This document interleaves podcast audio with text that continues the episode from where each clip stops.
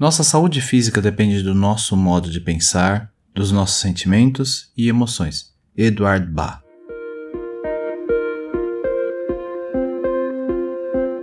Olá, sejam todos bem-vindos ao Café com Hoje. Puxe a cadeira, sente-se, relaxe, respire e deixe as preocupações lá fora. Vou lhe servir uma xícara de autoconhecimento e reflexão a partir do tarô Zen do Osho, entre outros textos. Sou Alexandre Abreu e sou muito grato pela sua visita e sempre estarei aqui para te receber. Te convido a me acompanhar também lá no Instagram, no Café com Oxo.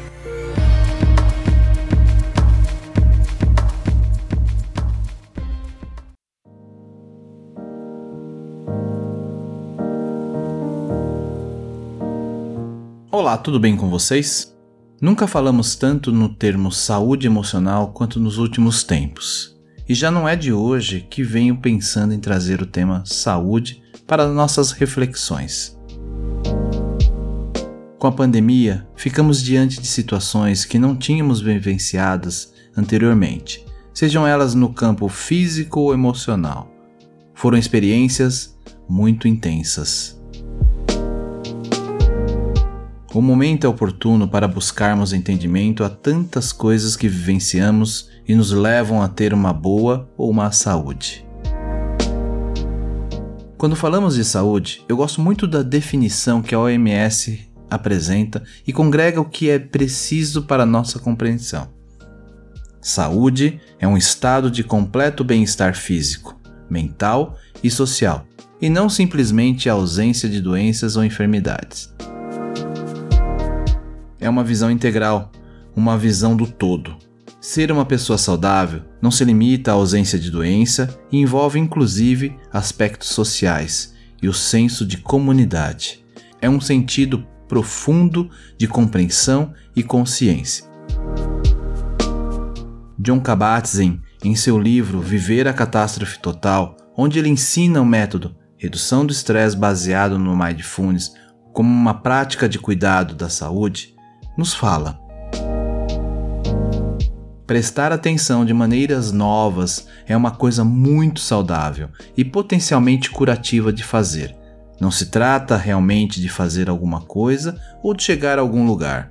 Trata-se muito mais de ser, de dar permissão para ser o que você já é e descobrir a inteireza e o vasto potencial dessa abordagem.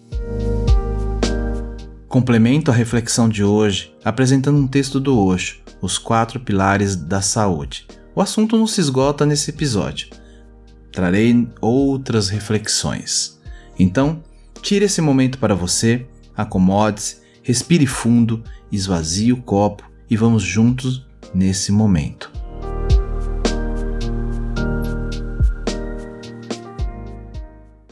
Os quatro pilares da saúde.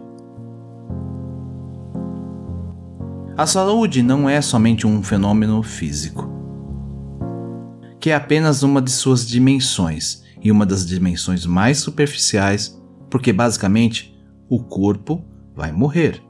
Saudável ou não saudável, ele é momentâneo. A verdadeira saúde tem que acontecer em algum lugar dentro de você, em sua subjetividade, em sua consciência. Porque a consciência não conhece nenhum nascimento nenhuma morte. Ela é eterna.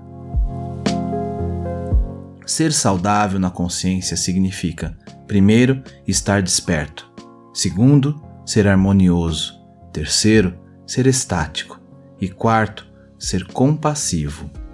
Se essas quatro coisas são realizadas, a pessoa está interiormente saudável. E os sânias podem preencher todas as quatro coisas ele pode torná-lo mais cônscio, porque todas as técnicas de meditação são métodos para lhe tornar mais cônscio, expedientes para puxá-lo para fora do seu sono metafísico. E dançar, cantar, celebrar podem torná-lo mais harmonioso. Há um momento quando o dançarino desaparece e permanece somente a dança. Nesse espaço raro, a pessoa sente harmonia. Quando o cantor é completamente esquecido e somente a canção permanece, quando não há nenhum centro funcionando e apenas a canção permanece, quando não há nenhum centro funcionando como eu, o eu está absolutamente ausente. E você está fluindo. Essa consciência que flui é harmoniosa. Estar desperto e harmonioso cria a possibilidade do êxtase acontecer. Êxtase significa a suprema alegria, inexprimível. Nenhuma palavra é adequada para dizer algo sobre isso. E quando a pessoa alcança o êxtase, quando a pessoa conheceu o pico supremo da alegria, a compaixão chega como uma consequência. Quando você tem essa alegria, você gostaria de compartilhá-la. Você não pode deixar de compartilhar.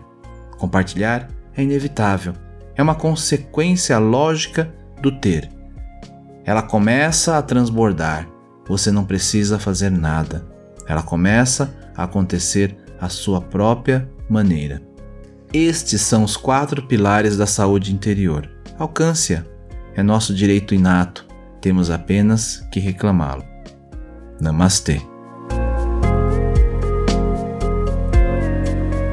Eu vou ficando por aqui e não esqueça de compartilhar o Café com Oxo com quem você gosta e quer bem. Você encontra o podcast no Spotify, Podcast Addict, Apple Podcast ou Google Podcast.